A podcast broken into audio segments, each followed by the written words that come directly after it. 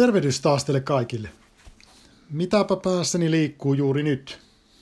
No, mietin tietysti tuota Ukrainan tilannetta, mutta oikeastaan enemmän siihen liittyen nyt tällä hetkellä tätä Venäjän ortodoksen kirkon tilannetta ja oikeastaan jos vielä tarkemmin sitä pohditaan, niin sen ortodoksisen kirkon kirkkopolitiikkaa ja patriarkka Kirillin puheita – nyt siis ollaan päästy siihen pisteeseen, että, että Kirillia on luonnehdittu harhaoppiseksi ja yhtenä perusteena on tällainen etnofyletismi, eli harhaoppi, jossa paikallinen ortodoksinen kirkko ajaa kansallisuusaatteita ja sellaisia nationalistisia pyrkimyksiä, jossa se ortodoksisuus on valjastettu ajamaan sellaisia asioita, jotka eivät niin kuin, kuulu kirkon perustehtävään.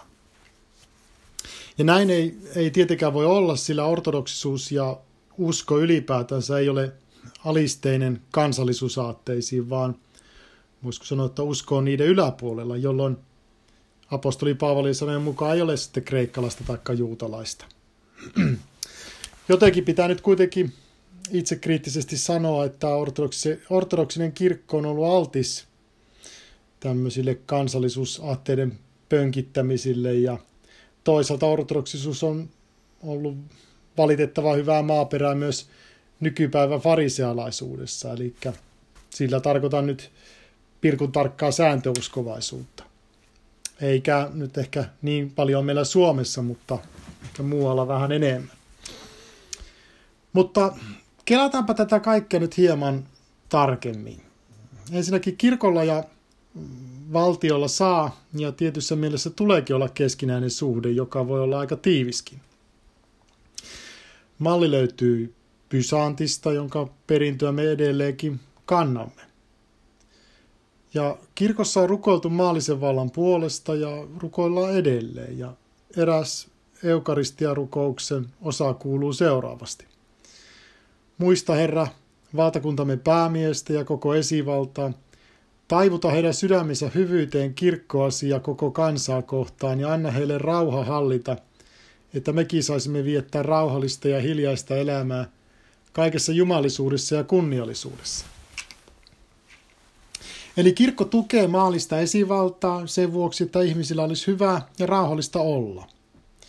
No, mikäli maalliset vallanpitäjät sitten alkavat harjoittaa sortoa, epäoikeudenmukaisuutta, vapauden riistoa, väkivaltaa tai lietsovat sotaan, niin silloin kirkon tehtävä ei ole enää tukea sellaista, vaan silloin pitäisi toimia yhteiskunnan omaan tunnon äänenä, joka tuomitsee väärät teot.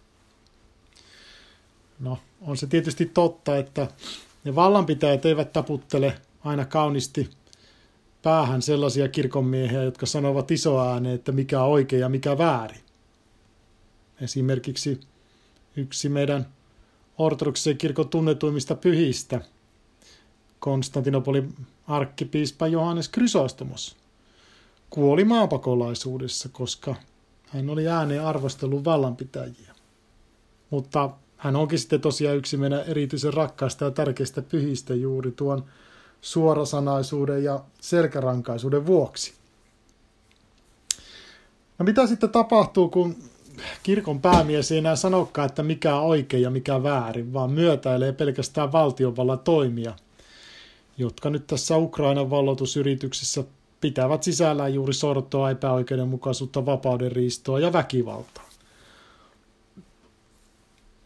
Ulkoisesti ihminen voi tehdä monia hurskaita asioita, mutta loppupeleissä se ei ole sitä, että kuinka paljon olet kirkossa pönöttänyt, vaan lopulta kysytään ja katsotaan, että minkälaisia hedelmiä se puu on tuottanut. Eli totuus ihmisestä, oli se ihminen sitten valtionpäämies tai kirkonpäämies tai kuka tahansa meistä, niin näyttäytyy esille juuri siinä, että mitä hän on saanut aikaiseksi. Ja, ja aikaansaannoksilla tarkoitetaan ennen kaikkea sitä, että miten me ollaan sitä rakkautta pystytty osoittamaan. No entä sitten, jos on, miten minä sanoisin, epäkelpo ihminen seisomassa alttari edessä? No, Ei se ole sinänsä mitään uutta. Onhan meillä alttari edessä ennenkin seisonut piispoja ja pappeja, jotka eivät ole toimineet esimerkillisesti ja ovat opettaneetkin hyvin ristiriitaisesti. Mutta ensinnäkin on hyvä muistaa se, että liturgia itsessään ei mitätöidy, jos se kuitenkin niin liturgia on toimitettu ortodoksisen tradition mukaisesti. Ehtolislahjoja ei pyhitä piispa tai pappi, vaan se tapahtuu pyhähengen alaslaskeutumisessa, jota ei yksin rukoile palveluksen toimittaja, vaan koko kirkkokansa.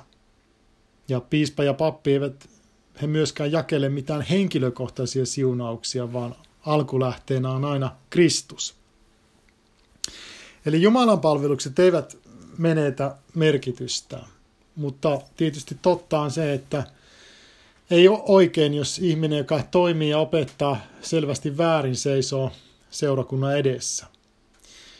Vastuu on näet äärettömän suuri.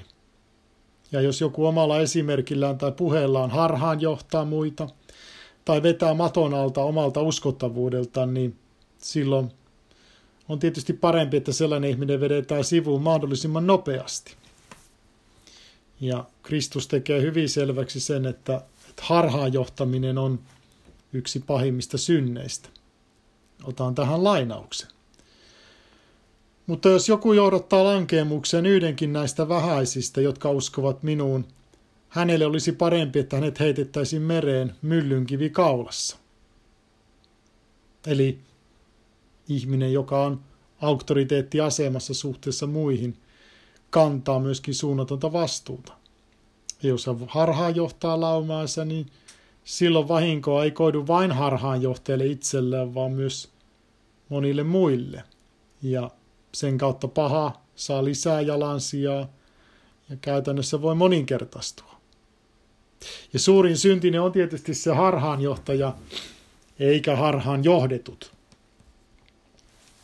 On tietysti näin, että helppo täältä on huudella, että ilmeisen väärin toimiva ja opettava henkilö pitäisi saada pois siltä paikalta. Papin kohdalla se nyt vielä onnistuukin suhteellisen kivuttomasti, että tukku rahaa kouraa ja näkemiin, mutta – mitä sitten, kun kysymyksessä on patriarkka? Kysymys on lähestulko mahdottomasta tehtävästä, ja, mutta koska hengellistä työtä tekevä tulee tekemään tiliä viimeisellä tuomiolla, niin voi tietysti silleen ajatella, että jokainen saa sitten lopulta ansionsa mukaan. Mutta siirrytään nyt tuosta lähes mahdottomasta tehtävästä, eli siitä, että joku patirakka pitäisi saada pois istuimelta niin johonkin vähän toisiin asioihin ja puhutaan vähän ihanteista, mitä seurakunnan paiminen tulisi noudattaa. Ja tähän me saadaan sitten selkeä kuvaus apostoli Paavali kirjasta Timoteukselle. Jälleen kerran lainaus. Tämä sana on varma, joka pyrkii seurakunnan kaitsijan virkaan tahtoo jaloon työhön. Seurakunnan kaitsijan tulee olla moitteeton, yhden vaimon mies, raitis, harkitseva, rauhallinen, vieraanvarainen ja taitava opettamaan. Ei juomiseen taipuvainen, ei väkivaltainen eikä rahanahne, vaan lempeä ja sopuisa. No, tuo lainaus pitää sisällä aika moniakin velvoitteita, jotka kohdistuu sitten papilliseen tehtävään.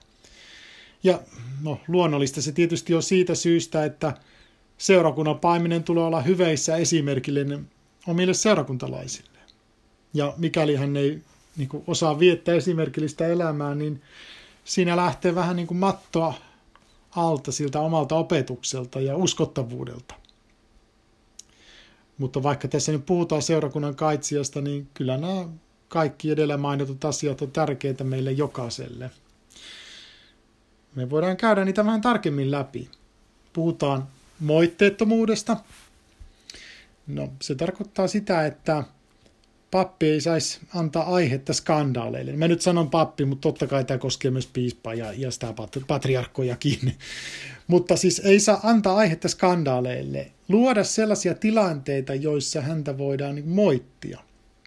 Et toki me ei olla täydellisiä, siitä mä aikaisemminkin puhunut, ja virheitä tapahtuu. Meidän inhimillisestä heikkoudestakin. Mutta niissä tilanteissa pitäisikin pystyä myöntämään ne omat erehdykset, pyytää anteeksi ja olla toistamatta niitä. Ja täydellisyyteen pyrkiminen ei tarkoita sitä, että lakaistaan omat tai muiden erheet maton alle.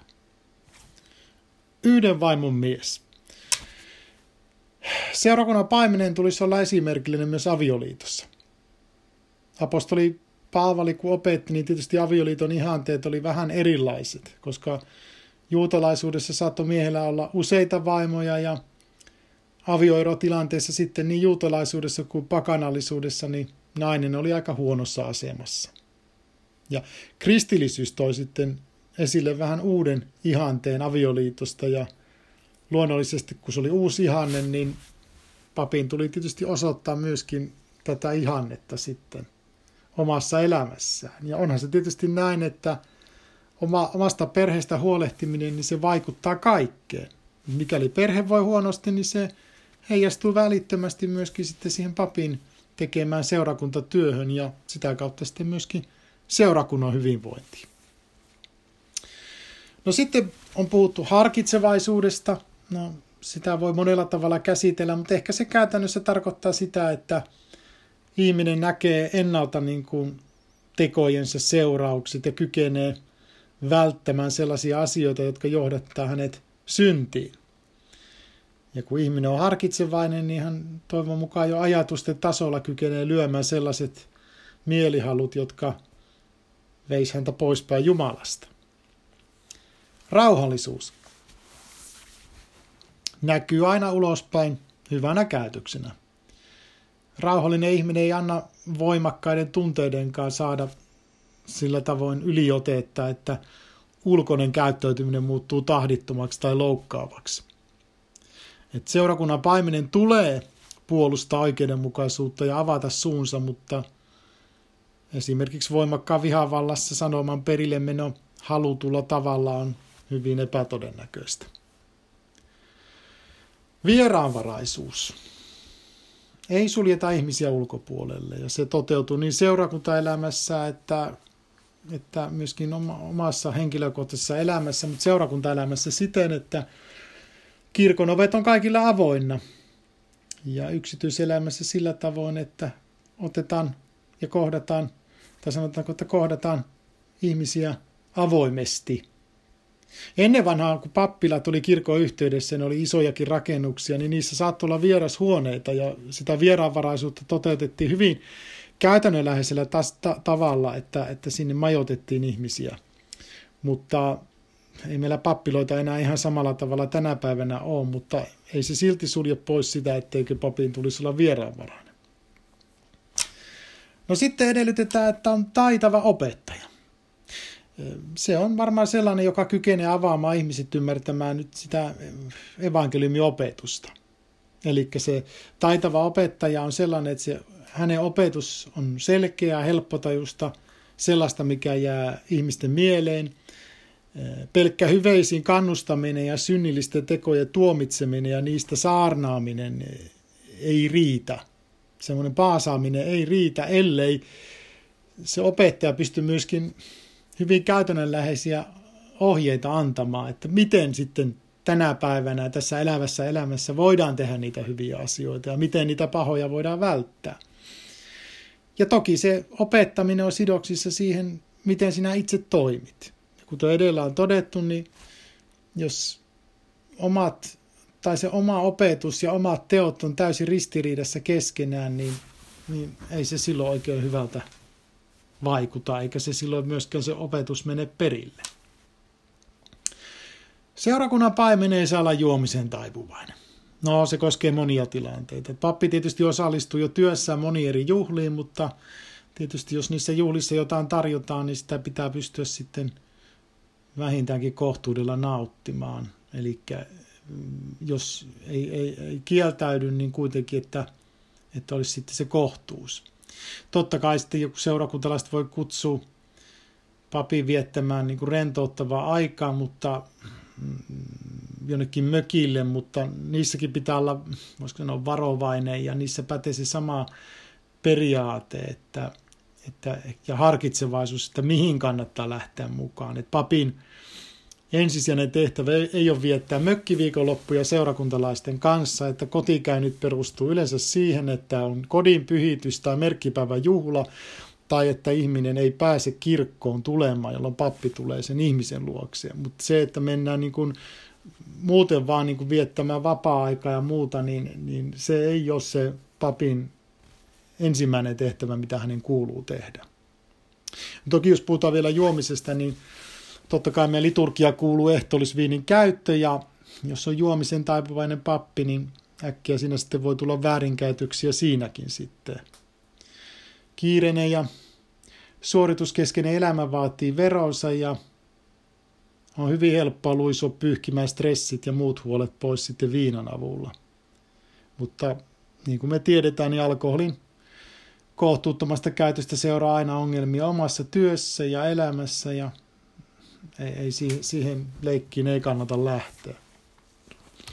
No puhutaan myöskin väkivallasta, että ei, seurakunnan paimenen ei tulisi olla väkivaltainen, mutta ei se läheskään aina tätä ei tule nyt ymmärtää niin kuin, fyysisenä väkivaltana. Toki voi olla henkistä väkivaltaa ja sitä voi tehdä monella tavalla.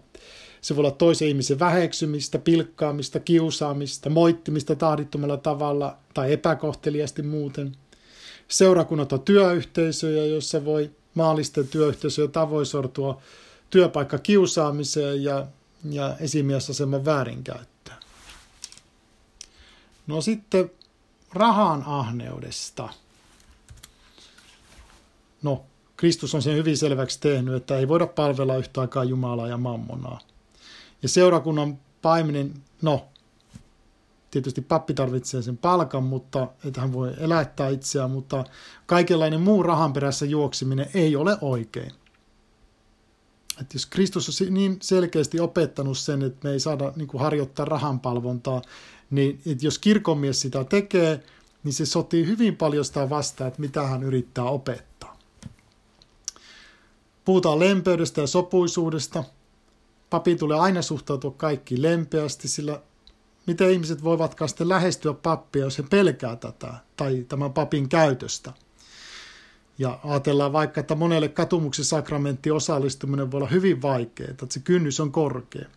Jos se pappi on vielä ankaran oloinen, tai että se ei ole ankara oloinen vai ankara, niin kuin ulkoinen olemus ja kaikki, niin, niin se, sitten saattaa moni jättää sinne tulematta. Pel, pelkkä, niin kuin pelko on niin suuri silloin. Ja tietysti pitää pappina luoda seurakuntaa sellainen ilmapiiri ja henki, jossa ei synny tarpeettomia riitoja ja kiistoja.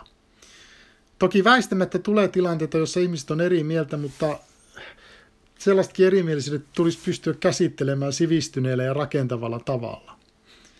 Et aina seurakunnan paimenen tulisi aina pyrkiä edistämään rauhaa. Että kaikkein pahinta on se, että seurakunnan paimen on itse se, joka aiheuttaa seurakunnassa eripuraa ja ongelmia. Tässä siis muutamia tärkeitä asioita.